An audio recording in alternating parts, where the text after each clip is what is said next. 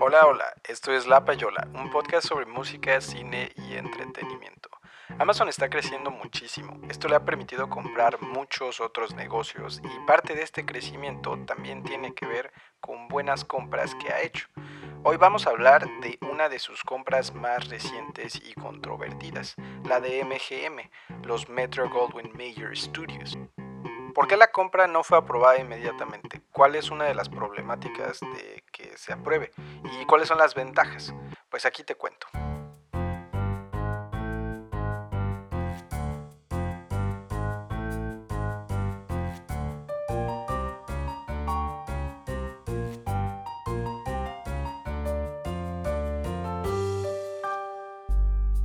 A ver, imagínate que invitas gente a tu casa para ver una peli en tu tele nueva que compraste en Amazon Prime. De hecho, el único viaje que tuviste que hacer para comprarla fue de tu cama a la puerta de tu casa para recogerla. Cuando tus amistades llegan, sacas las botanas y pones una playlist vía Amazon Music que activas con tu flamante Alexa de Amazon. O le puedes llamar Echo, o de hecho ya le puedes llamar Samuel, porque ahora también le puedes poner la voz de Samuel L. Jackson. Y creo que no es muy caro hacer esto. Y les preguntas, ¿listos para la peli? Pues vamos a ver qué hay en Amazon Video. Pero para escoger, pues revisas también reseñas y te metes a IMBD, que de hecho es propiedad de Amazon desde 1998.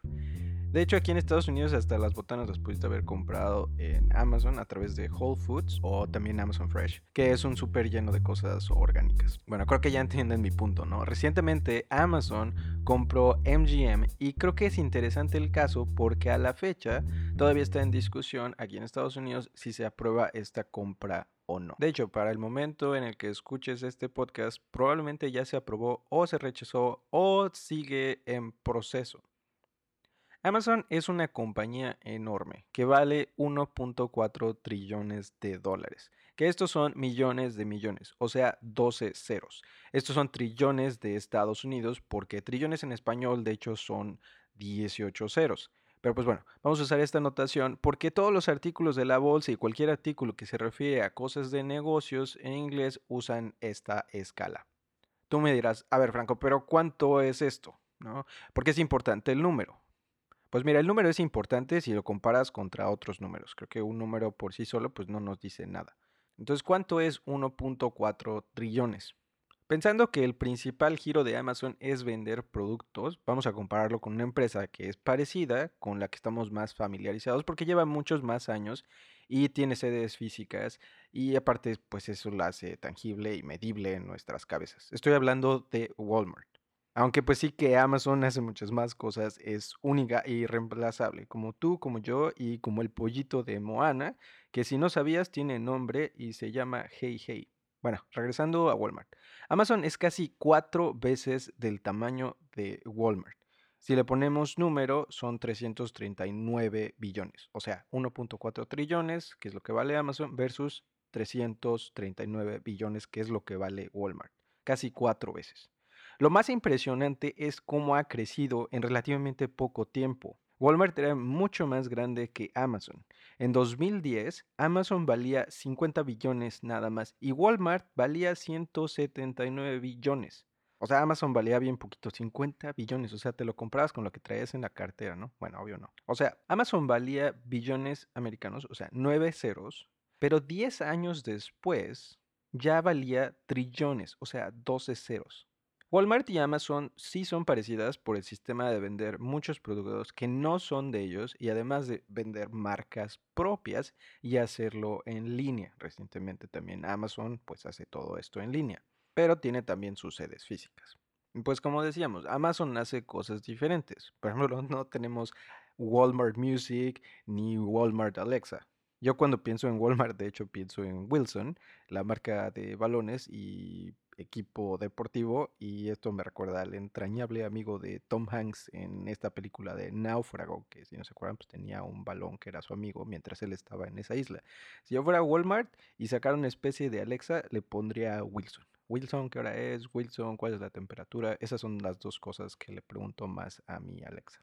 Parte de por qué está creciendo tanto Amazon es porque se está diversificando mucho, está haciendo compras muy inteligentes. Y esto es un concepto muy importante en finanzas porque es diversificar el riesgo. Por ejemplo, hace poco Amazon compró Twitch.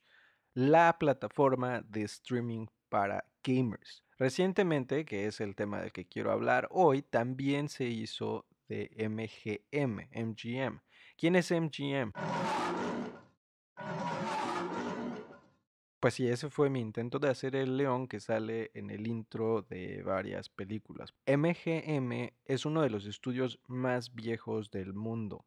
De hecho, sus headquarters, o bueno, su oficina corporativa está aquí en Beverly Hills, California, donde viven un montón de famosos, que yo nunca tengo suerte cuando paseo por ahí, siempre voy cruzando los dedos esperando encontrarme a Katy Perry, pero jamás he tenido suerte. MGM, o como también le dicen en breve la Metro, tuvo una gran época en los 20s y en los 50s, donde se produjo, por ejemplo, Ben Hur. Otras de sus producciones más famosas han sido las franquicias de Rocky, que yo creo que Rocky 4 es la más cachonda de estas películas porque es Rusia versus Estados Unidos en medio de la Guerra Fría y con todos los estereotipos que te puedas imaginar sobre los rusos. Otra de las franquicias muy famosas de la Metro, de la MGM, eh, pues son las películas de James Bond. Échenle un ojo a nuestro programa de James Bond. Otras películas famosas que hizo la MGM fueron Ronin, Mad Max y Danza con Lobos también.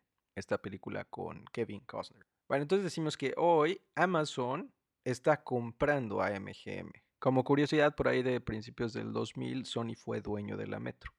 De hecho, MGM es tan antiguo que hizo cine mudo y fueron de los últimos en hacer películas con sonido.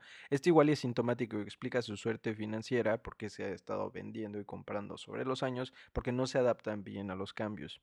MGM tuvo un departamento de animación que hizo una serie muy parecida a Merry Melodies. Merry Melodies se tradujo como Fantasías Animadas de ayer y hoy, y era donde salían los primeros Looney Tunes. Que por cierto, yo estaba negado a ver eh, la nueva película de Space Jam con James LeBron, pero me da gusto haberme equivocado porque la vi y está divertidísima y tiene mil referencias a películas que me encantan, entre ellas Matrix. Hay una escena con la abuelita de Piolín bueno, que no es su abuela biológica, ¿no? Pero la abuelita que sale con Piolín, donde hace una parodia de Trinity. Esta escena donde ella salta al aire, va a patear a alguien y la cámara gira alrededor de ella en 360. Bueno, esta serie animada que hizo MGM se llamaba Happy Harmonies, como armonías felices, que creo que hasta se parece el nombre a Merry Melodies que son como melodías felices también. Pero no duró mucho. Pero hay un dato interesante, de hecho en este estudio de animación, la MGM, también estuvieron dos personajes que igual y te suenan bastante, William Hanna y Joseph Barbera. Ellos dirigieron la división de caricaturas de la Metro, pero después se fueron a hacer su propia compañía, que pues ya sabes cómo se llama el nombre. Yo de niño, eh, yo creo como muchas personas pensaba que la creadora de los Picapiedra y los Supersónicos era una sola persona, Hanna Barbera, pero realmente pues son los apellidos de dos personas. Ah, igual, no sé, igual todo el mundo lo sabía y yo no. Fue recientemente, en diciembre de 2020, que los Metro Goldwyn Mayer Studios empezaron a pensar la posibilidad de venderse a Amazon. Esto pues resultado mm, bastante de la pandemia del COVID-19 y pues del dominio que han tenido las plataformas de streaming. O sea, es que hoy en día si no tienes una app para sacar tus películas, estás frito. Y esto no es algo que puedas hacer de la nada sin mucho dinero como le está haciendo HBO, por ejemplo. Digo, Netflix lleva años desarrollando esta tecnología y los que se han metido a este mercado pues le tienen que meter mucho dinero para alcanzar a los participantes que ya están ahí. El fin de semana pasado, por ejemplo, vi eh, Black Widow de Marvel, eh, la Viuda Negra, a través de Disney Plus. Que pues esto es bastante interesante porque entonces ya los estrenos ya no se están haciendo necesariamente en cine, ya se pueden hacer desde estos apps y en casa. De hecho, Scarlett Johansson demandó a Disney recientemente porque al parecer en su contrato había algo que estipulaba que eh, su película iba a salir en taquillas, no necesariamente a través de la aplicación. Ella argumenta que, ella y sus abogados argumentan que pues pudo haber ganado mucho más dinero si no hubiera salido a través de la app que esto yo creo que no necesariamente es cierto, ¿no? Porque si estás pensando en el flujo de persona que había en taquillas pre-pandemia, pues igual y sí, tal vez sí hubiera ganado más. Pero hoy durante la pandemia, pues eso no es necesario. Porque platicábamos que al sacar tu película a través de tu propia aplicación y no en salas de cine, pues te estás quitando al intermediario que te va a cobrar por presentar tu película en salas. Un dato curioso sobre la compra de MGM por parte de Amazon es que eh, la Metro contrató, además de Morgan Stanley, que es un banco de inversión muy grande, a una compañía llamada Lion Tree, como árbol de león. Esto para llevar el proceso de la compra-venta. Esto es chistoso porque pues están usando una compañía que tiene un león cuando su logo también es de un león. Esta venta se anunció en mayo de 2021 y el monto es de 8.5 billones. Que esto, pues otra vez, vamos a comparar este número. En 2010, Amazon valía 50 billones. Entonces estos 8.5 billones, pues es poco menos que la quinta parte de lo que valía Amazon en 2010, hace más de 10 años. Hoy vale 1.4 trillones, muchísimo más que estos 8.5 billones. Esto te dice todo lo mucho que ha crecido Amazon. Ahora es bien interesante saber que este tipo de compras no son cualquier cosa y necesitan ser aprobadas. Diferentes países tienen diferentes instituciones para hacer esto. En Estados Unidos está la FTC, que es la Comisión Federal de Comercio, la Federal Trade Commission. En México, por ejemplo, se llama la Comisión Federal de Competencia. No lo había pensado, pero hasta pienso que le copiamos el nombre al puro estilo de Estados Unidos mexicanos. En Argentina, por ejemplo, se llama Comisión Nacional de Defensa de la Competencia, un poquito más distinto. Básicamente, lo que hace la FTC, la Comisión Federal de Comercio en Estados Unidos, y en cualquier otro país eh, su equivalente es prevenir que se formen monopolios o que haya una situación de poca competencia.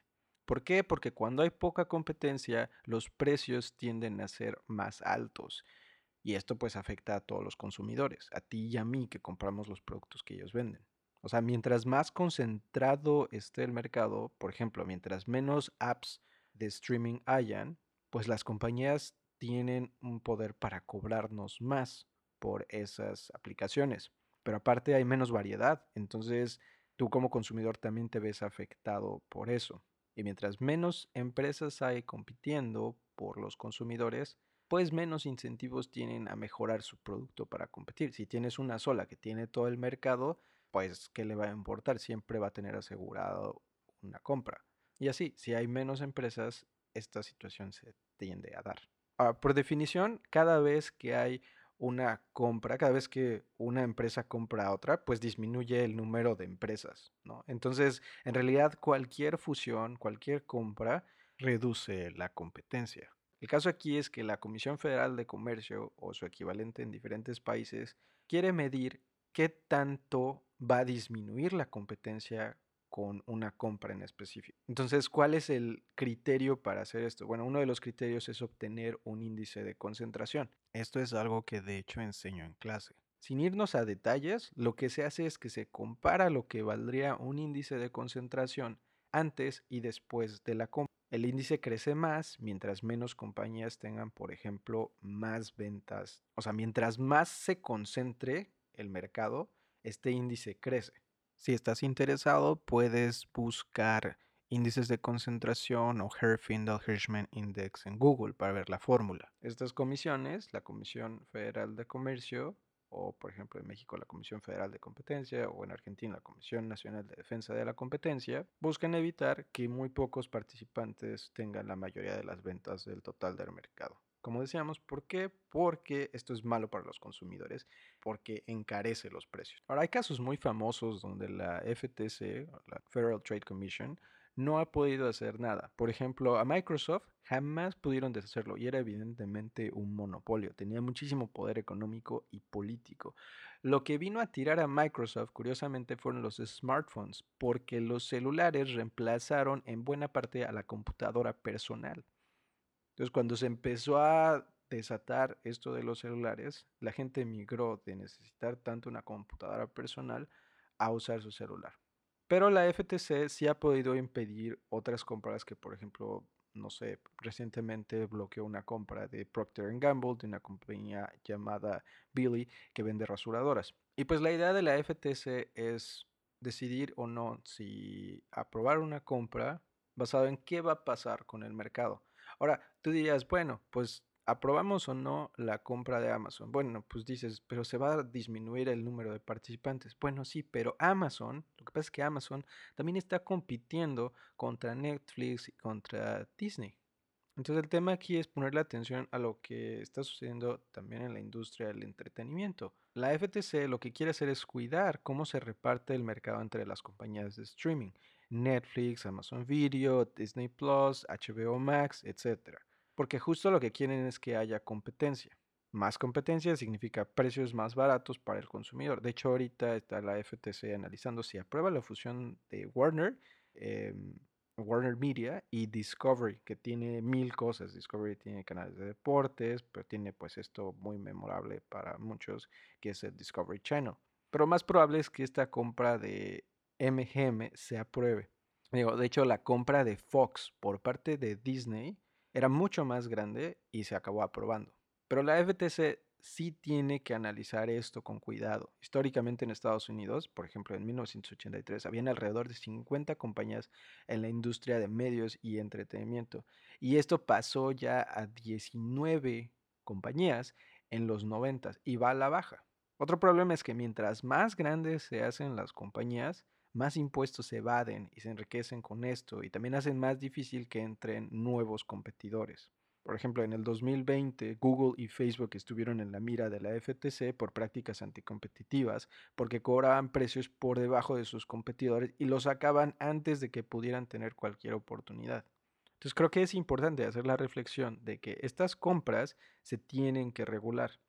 Por ejemplo, los servicios de Internet tienden a ser caros y malos porque hay poquitos competidores. Al final creo que es una gran noticia que Amazon esté comprando MGM porque probablemente MGM desaparecería por sí sola.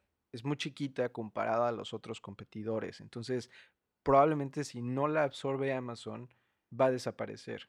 Entonces, de hecho, esperemos que la FTC lo apruebe porque esto significa una inyección de dinero a este estudio para seguir produciendo super películas como lo ha hecho antes y le da también más fuerza a Amazon Video para competir contra Netflix, Disney Plus y las otras primas. Ahora yo estoy emocionado porque si esta compra se hace, yo tengo Amazon Video y entonces pues se van a ver más cosas ahí, propiedad antes de MGM.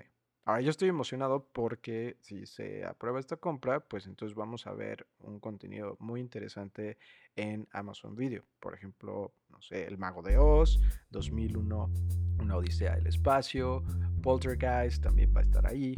Por cierto, échenle un ojo a nuestro programa sobre 2001 Odisea del Espacio, donde hablamos de todo lo que aportó Kubrick al cine de ciencia ficción.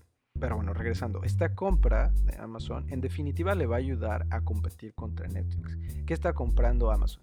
Más de 17 mil shows de TV 4.000 películas, incluyendo, como decíamos, Rocky, James Bond y otra maravilla que es La Pantera Rosa. Yo creo que ya con esta última ya la hizo y tiene mi suscripción garantizada. Además de que, bueno, Amazon ya está produciendo series muy buenas. Entonces le va a añadir toda esta cartelera a una lista muy buena de películas y series. Si no han visto, por ejemplo, The Marvelous Mrs. Maisel, véanla, es una joyita. ¿Tú qué piensas? ¿Crees que está bien que Amazon compre MGM y que Disney compre Fox y que un día Amazon compre Netflix? No sé, escríbeme en Instagram o Facebook y cuéntame qué piensas. Bueno, payolitos y payolitas, eso es todo por hoy y espero que tengan un día de maravilla y nos escuchamos pronto. Chao.